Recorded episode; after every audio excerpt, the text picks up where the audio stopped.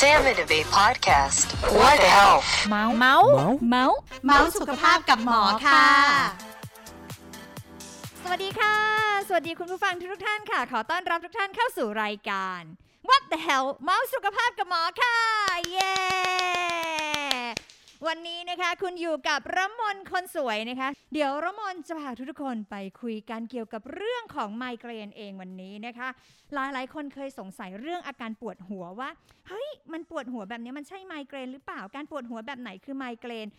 แล้วไมเกรนเป็นยังไง แล้วถ้าเกิดเป็นมากๆ เราจะเป็นยังไงวันนี้นะคะ เราได้รับเกียรติจากผู้หญิงที่สวยที่สุดในโรงพยาบาล เป็นคุณหมอใสเกาหลีมากๆดิฉันอยากจะให้ทุกๆ คนเห็นหน้าคุณหมอดิฉันมากๆเพราะสวยมากจริง ๆ ดิฉันยอมเลยอันนี้นะคะอะขอเสียงประมือต้อนรับแพทย์หญิงทนินจิตรา ภูลเพชรพันธ์อายุรกรรมระบบประสาทและสมองเฉพาะทางปวดศีรษะค่ะ สวัสดีค่ะ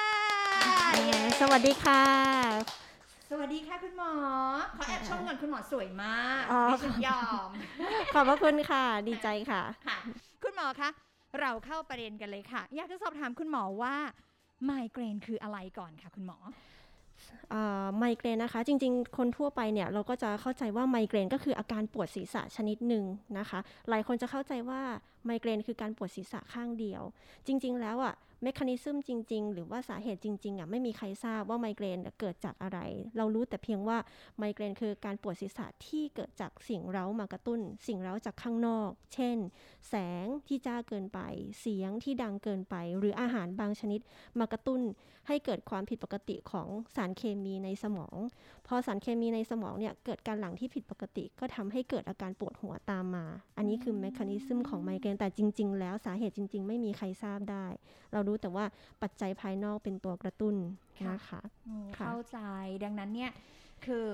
มันบอกไม่ได้หรอกเนาะว่ามันจะเกิดจากอะไรอย่างที่คุณหมอพูดเมื่อสักครู่นี้เรื่องอาหารก็มีส่วนใช่ค่ะหรือเรื่องแบบเขาเรียกว่าอะไรนะเอ่อสิ่งที่เราไปเจอด้านนอกใช่ก็มีส่วนเหมือนกันใช่ค่ะอาหารเนี่ยเคยได้ยินบางคนแบบทานอ่าช็อกโกแลตถูกต้องใช่แล้วค่ะแบบปวดหัวไมเกรนอย่างนี้ใช่ซึ่งค่ะดิฉันไม่เป็นนะคะดิฉันชอบมากเลย โอเคอะ คุณหมอคะ งั้นที่ฉันถามแบบนี้ค่ะว่า มีความเชื่อที่เขาเล่าว่านี่เกลียดเขามากเลยนะ เพราะไม่รู้ว่าเขาคือใครเขาเล่าว่า วันไหนที่มีแดดแรงๆ ต้องกินยาแก้ปวดไว้ก่อน ไม่อย่างนั้นจะปวดหัวทั้งวัน มันจริงไหมคะคุณหมอ จริง ๆ แล้วเรื่องอาการปวดหัวมันไม่จำเป็นที่จะต้องเป็นไมเกรนทุกครั้ง แต่ส่วนใหญ่แล้วเวลามีแดดแรงๆเนี่ยมันจะปวดหัวที่เรา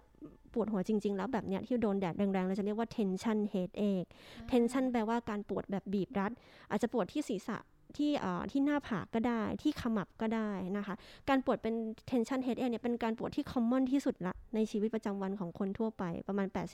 80-90%แล้วเกิดได้ทุกเพศทุกวัยด้วย แต่ส่วนใหญ่มันจะเป็นเอ่อ ช่วงวัยรุ่นวัยทำงาน tension headache เนี่ยเกิดจากตัวสิ่งเร้ามากระตุ้นเหมือนกัน เช่นแดดร้อนอย่างที่อย่างที่คุณค่ะคุณละมนพูดมาแดดร้อน หรือเย็นเกินไปนะคะ เครียดนอนดึกพักผ่อนน้อย กินน้ำน้อย ใช้โทรศัพท์เยอะ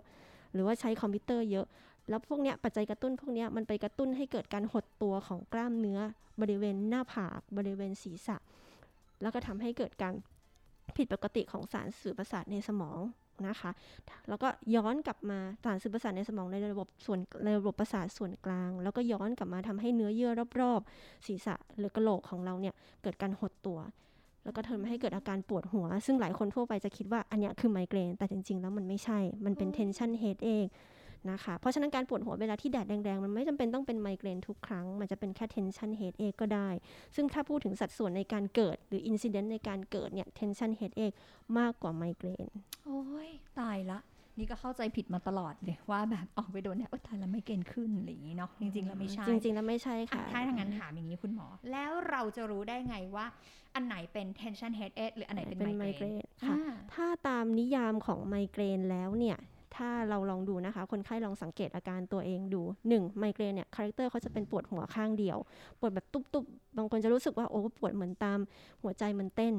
หรือบางคนอาจจะปวดทั้งสองข้างก็ได้ แต่การปวดเนี่ยค่อนข้างจะรุนแรงนะคะ การปวดค่อนข้างรุนแรง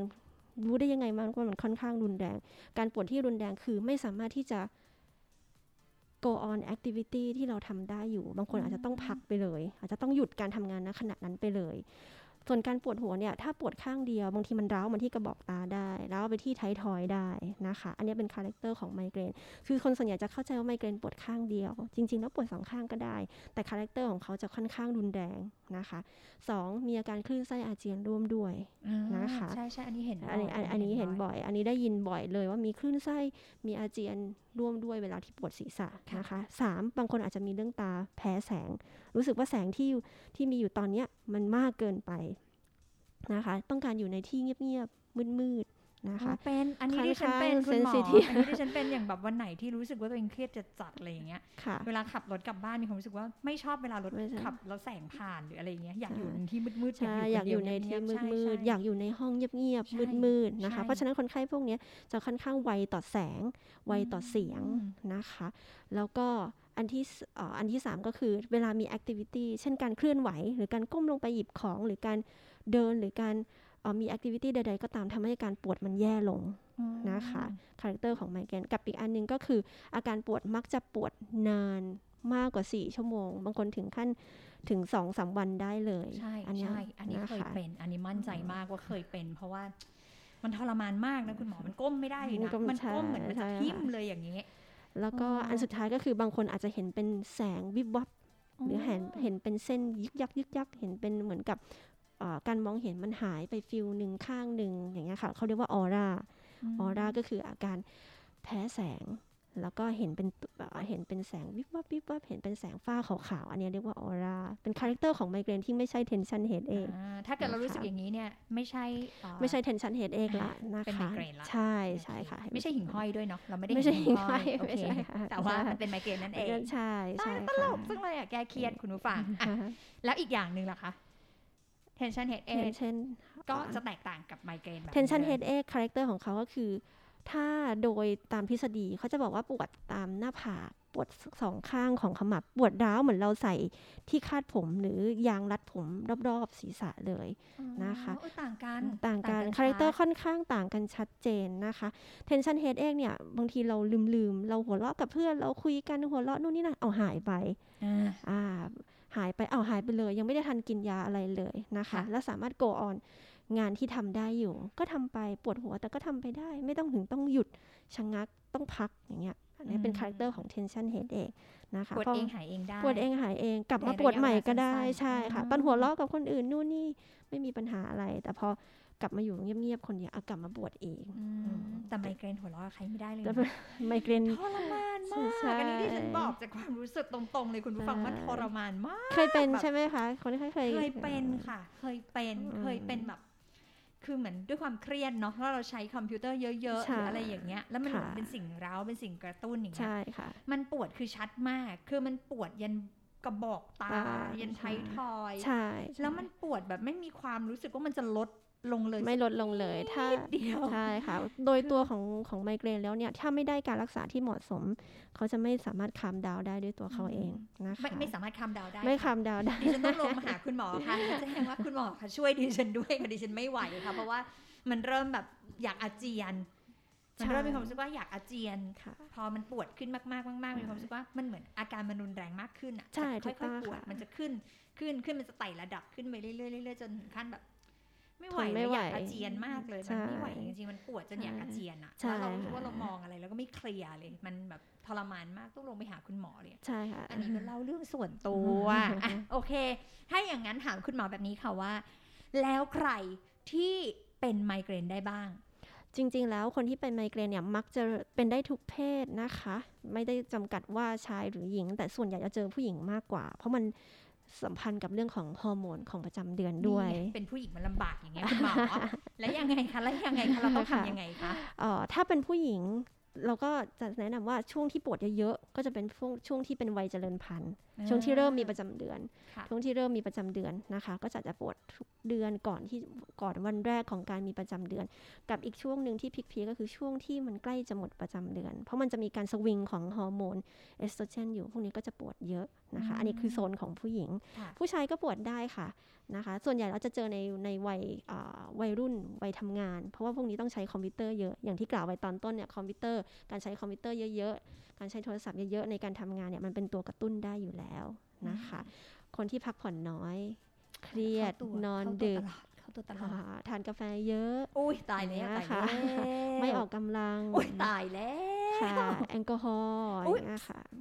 ตายแล้วคุณหมอที่พูดมาทั้งหมดไม่ใช่ดิฉันเลยดิฉันเป็นคน healthy มากใช่ค่ะเพราะฉะนั้นคนที่มีเอ่อด้วยของอายุในวัยเจริญพันธุ์ ด้วยของ activity นอนดึกพักผ่อนน้อยเครียด กินน้ำน้อยใช้คอมพิวเตอร์เยอะพวกนี้ก็จะเป็นปัจจัยกระตุ้นของไมเกรนได้อยู่แล้วค่ะๆอืมดังนั้นก็คือไม่เกี่ยวว่าเพศไหน ไม่เกี่ยวกับเพศไหนเพียงแต่เจอผู้หญิงบ่อยกว่า เพราะเขามีอ่าปัญเอ่อเขาเรื่องมีเรื่องฮอร์โมฮอร์โมนนใช่ใช่แล้วค่ะวัยล่ะคะวัยส่วนใหญ่เจอในวัยทำงาน วัยจะไม่กค่ลาอยงได้คเจอนในวัยเด็กหรือวัยผู้สูงอายุ ถ้าเป็นต่างประเทศอาจจะมีวัยเด็กเด็กดีกว่าคนเอเชียนอ๋อเหรอคะใช่ค่ะ ถ้าเป็นถ้าในต่างประเทศนะคะ ถ้าในต่างประเทศผู้ชาย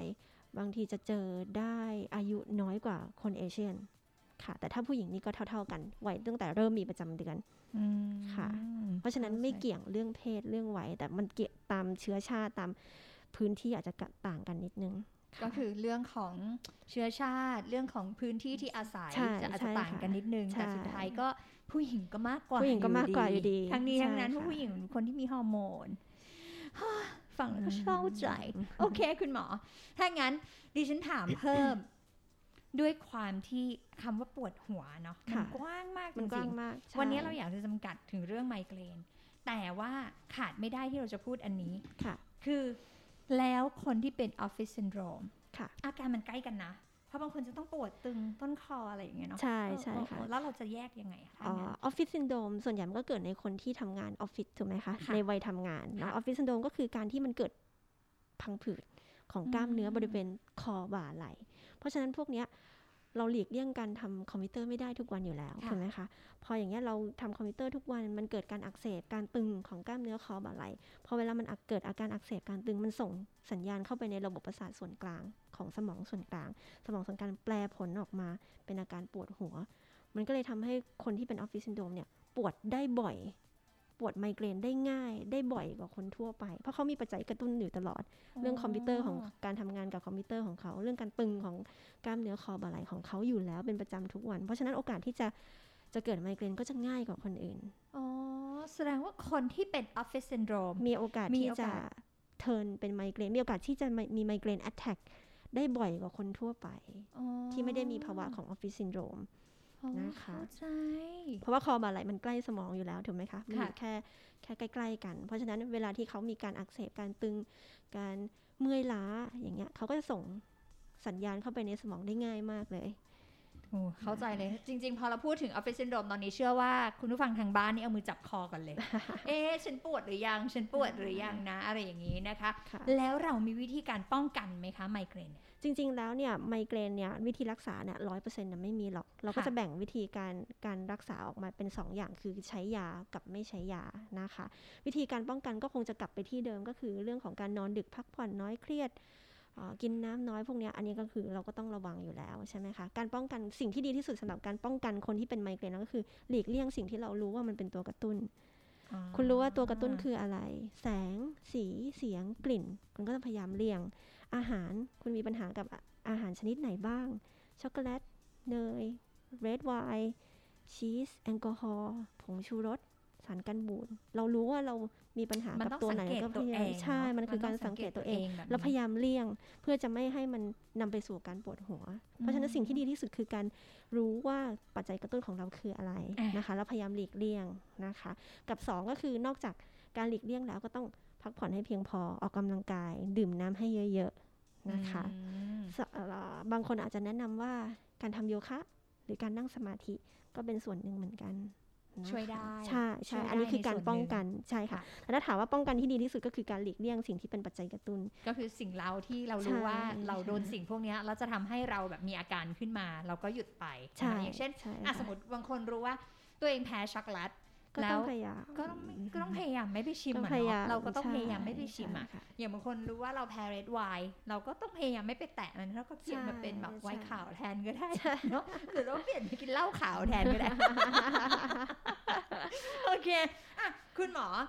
แล้วถ้าเกิดเมื่อไหร่ที่เราปวดไมเกรนเราซื้อยาทานเองได้ไหมคะ ส่วนใหญ่แล้วคนไข้มักจะลองซื้อยาทานก่อนตามร้านขายยานะคะค่ะจริง ๆ แล้วเนี่ยเอ่อไม่ค่อยแนะนำเท่าไหร่ ถ้าสมมติว่าอยู่ในโอเค อยู่ในสถานการณ์ที่ไม่สามารถไม่สะดวกที่จะไปโรงพยาบาลได้ จริง ๆ แล้วหมอแนะนำว่าให้กินลองลองทานเป็นพาราก่อน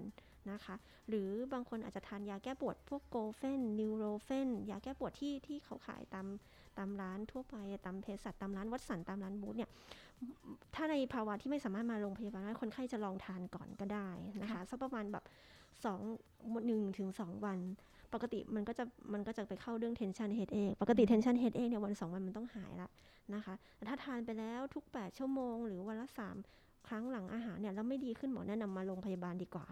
นะคะเพ ราะว่าถ้าเป็น tension headache common common เนี่ยวันสองวันมันต้องดีขึ้นแล้วอืมค่ะแต่ถ้าไม่ดีขึ้นนี่มันต้องมี something wrong ละถูกไหมคะอ่าเพราะฉะนั้นเข้าใจมาโรงพยาบาลเพื่อจะได้รับการตรวจตรวจร่างกายแล้วก็วินิจฉัยน่าจะน่าจะเหมาะสมกว่า ตอนนี้ประเด็นสำคัญเลยคุณหมอ เราเห็นในโซเชียลเยอะมากที่บอกว่า ถ้าเป็นไมเกรนต้องหยุดยาไมเกรนก่อนมาฉีดวัคซีนนะครับอ๋อ เพราะไม่อย่างนั้นภูมิมันจะไม่ขึ้น อันนี้จริงไหมคุณหมอ จริง ๆ เราต้องแยกประเด็นก่อนว่ายาของไมเกรนอะมันมีอยู่ 2 อย่างก็คือยาที่ใช้ทานเฉพาะเวลาปวด กับอีกตัวหนึ่งก็คือยาที่ใช้ป้องกัน ถ้าคนเป็นไมเกรนจะรู้ว่ามันจะมียาป้องกันอยู่ตัวหนึ่งที่อาจจะต้องทานทุกวันเป็นเดือนๆยาตัวป้องกันนะคะมันมีหลายชนิด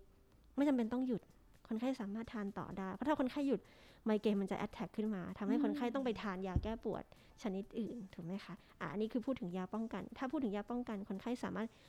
ทานต่อเนื่องได้ไม่จำเป็นต้องหยุดนะคะ แต่ถ้ามาพูดถึงเรื่องของยาแก้ปวด ยาแก้ปวดก็มีหลายกลุ่มเหมือนกันหนึ่งกลุ่มที่เป็นยาของอะเซตามิโนเฟนก็คือพาราเซตามอลเนี่ยแหละคนไข้ทานได้เฉพาะเวลาปวด ถ้าปวดถึงค่อยทานนะคะ กับอีกกลุ่มหนึ่งก็คือยาแก้ปวดที่เป็นกลุ่มที่ไม่ใช่สเตียรอยด์คือพวก Gofen Nurofen ตามร้านขายยาที่คนไข้เห็นทั่วไปเนี่ยคนไข้ทานได้ แต่ทานเฉพาะเวลาปวด ไม่ให้แนะนำว่าให้ทานป้องกันก่อนไปฉีดวัคซีนอย่างนี้ไม่ใช่นะคะ แต่ตัวที่เราจะแนะนำว่าก่อนฉีดวัคซีนหนึ่งอาทิตย์ หลังฉีดวัคซีนหนึ่งอาทิตย์พยายามเลี่ยงก็คือกลุ่มยาแก้ปวดที่ชื่อเออร์โกตามีน กับเอกลุ่อมเกอที่ร์ตามีมินกับใช่ค่ะ กับกลุ่มทริปแทนอืมนะคะมันยังไงคุณหมอมันมีผลยังไง มันจะทำให้หลอดเลือดหดตัวอ๋อใช่ เข้าใจแต่นั่นหมายความว่ายาพวกนี้อยู่ในการดูแลของแพทย์ถูกต้องอยู่ในช่คำสั่งแพทย์ใช่เนอกจากนั้นใช่เราจะค่ะต้องรู้ว่ามันเป็นอันเนี้ยไม่ใช่ยาที่เราทานทั่วไปโดยอัใช่ตโนมัมันติแต่เอาเป็จนริงๆอะคุณหมอ ในความคนที่ฉีดวัคซีนโดยส่วนใหญ่เราจะเห็นที่เขาแบบส่งไลน์ส่งอะไรกันเยอะแยะบอกว่าอืมต้องกินยาแก้ปวดไปก่อนนะเพ ราะไม่งั้นพอฉีดวัคซีนแล้วมันจะปวดมากมันจะปวดหัวมากเราต้องกินป้องกันเหรอคุณหมอกินเอาป้องกันจริจริงๆแล้วยังไม่แนะนำนะคะ เราทะเราแนะนำว่าให้ทานเฉพาะเวลาที่มีอาการมากกว่าค่ะเราไม่แนะนำให้กินก่อนจค่ะริงเนี่ยชอบคุณหมอคำนี้มากเลยอยากจะบอกคุณผู้ฟังว่ายาเนี่ยคำว่ายาเนี่ย เขาใช้รักษาโรคใช่เนาะมันไม่ได้เหมือนวิตามิน วิตามินบางตัวใช้ป้องกันโรค ยาใช้รักษาโรค แล้วถ้าไม่มีโรคอะ่ะเราจะกินยาเข้าไปทำไมเออมันไม่ได้เอาไปรักษาอะไรเนาะอยากให้คุณผู้ฟังลองแบบใช่ปรับ mindset เนาะค่ะแล้วก็แบบทำความเข้าใจก่อนเนาะเรื่องการกินค่ะยาดักเนี่ย เพราะว่าหลาย ๆ คนการรับยาเข้าไปเนี่ยแล้วยังไม่มีอาการอะไรเลยทำให้มัน overdose เนี่ยทำให้แบบมันสูงขึ้นแล้วบางทีทำร้ายร่างกายเราด้วยนะคะโอเคอะ วันนี้เราได้ความรู้เยอะแยะมากมายอยากถามข้อสุดท้ายค่ะ ข้อสุดท้ายอยากจะถามคุณหมอว่า คนที่ผมยาวมันจะมีอาการปวดหัวมากกว่าคนผมสั้นจริงไหมคะ ไม่จริงค่ะ ไม่จริงไม่จริงค่ะเอ้าคุณหมอก็เขาพูดว่าถ้าผมยาวเนี่ยเลือดเนี่ยมันเป็นเลี้ยงผมหมดอย่างงี้หมอคิดว่าเป็นความเชื่อที่ผิดนะคะค่ะแล้วจริงๆแล้วการที่คนไข้จะปวดหัว ไม่ได้ขึ้นอยู่กับความยาวของผมเลยนะคะ ขึ้นอยู่กับว่า ปวดหัวอันนั้นคืออะไรนะคะ ปัจจัยกระตุ้นคืออะไร ไม่เกี่ยวกันกับเรื่องผมสั้นผมยาวนะคะอะนะคะโอเค คุณผู้ฟังคุณหมอบอกแล้วนะว่า ไม่ว่าคุณจะผมสั้นหรือผมยาว ถ้าคุณไปเจอสิ่งเร้าคุณก็ปวดหัวได้ถูกต้องถ้าใช่คุณไปเจอค่ะในสิ่งที่แบบเหมือนแบบ มันไม่ใช่สิ่งที่คุณไปสัมผัสได้อะอย่างเช่น คุณรู้อยู่แล้วว่าอะไรเป็นตัวกระตุ้นที่จะทำให้คุณปวดหัวทำให้คุณเป็นไมเกรนนะคะ ดังนั้นเนี่ยคุณก็เลี่ยงสิ่งนั้น อยากตัดสั้นก็ตัด อยากจะไว้ยาวก็ไว้ มันไม่ได้มีผลกับการปวดหัว โอเคนะคะ ทุกคนอย่างนี้เนาะอะโอเคค่ะ วันนี้นะคะ ได้รับความรู้เยอะแยะมากมายเลยนะคะ กับคุณหมอท่านินจิตรานะคะ ที่มาพูดเกี่ยวกับเรื่องของไมเกรนนะคะ ตอนนี้เรารู้แล้วว่า ปวดแบบไหนที่เรียกว่าไมเกรนปวดแบบไหนที่ไม่ใช่ไมเกรนวิธีการป้องกันการดูแลตัวเองทำยังไงนะคะเอาละค่ะสำหรับคนที่มีคำถามอยากจะสอบถามนะคะก็สามารถติดตามข่าวสารของเราได้นะคะใน Facebook ของโรงพยาบาลนะคะสมิติเวชคลับนะคะหรือว่าติดตามเรื่องราวดีๆ ของเราได้นะคะในสมิติเวช YouTube ค่ะ Spotify SoundCloud Anchor นะคะ Podbean นะคะ แล้วก็ที่สำคัญวันนี้นะคะ ขอขอบพระคุณนะคะแพทย์หญิงท่านนินจิตราเป็นอย่างสูงค่ะ ขอบพระคุณค่ะ ขอบคุณค่ะ คุณหมอตกใจดิฉันนิดหน่อยนะคะ แต่คุณหมอก็จะต้องแบบตกใจอย่างนี้ต่อไปนะคะเพราะพลังดิฉันล้นเหลือมากๆเลยนะคะเอาละค่ะคุณผู้ฟังคะวันนี้นะคะ ลากันไปก่อนนะคะ แล้วก็พบกันใหม่นะคะในครั้งหน้าอย่าลืมนะจ๊ะ ฟังกันแล้วนะคะ กดไลค์กดแชร์ กด subscribe ให้เราด้วยนะคะ เพื่อเป็นกำลังใจในทีมงานของเรานะคะ วันนี้ละมนคนสวยลาไปก่อน พบกันใหม่ในโอกาสหน้าค่ะ สวัสดีค่ะ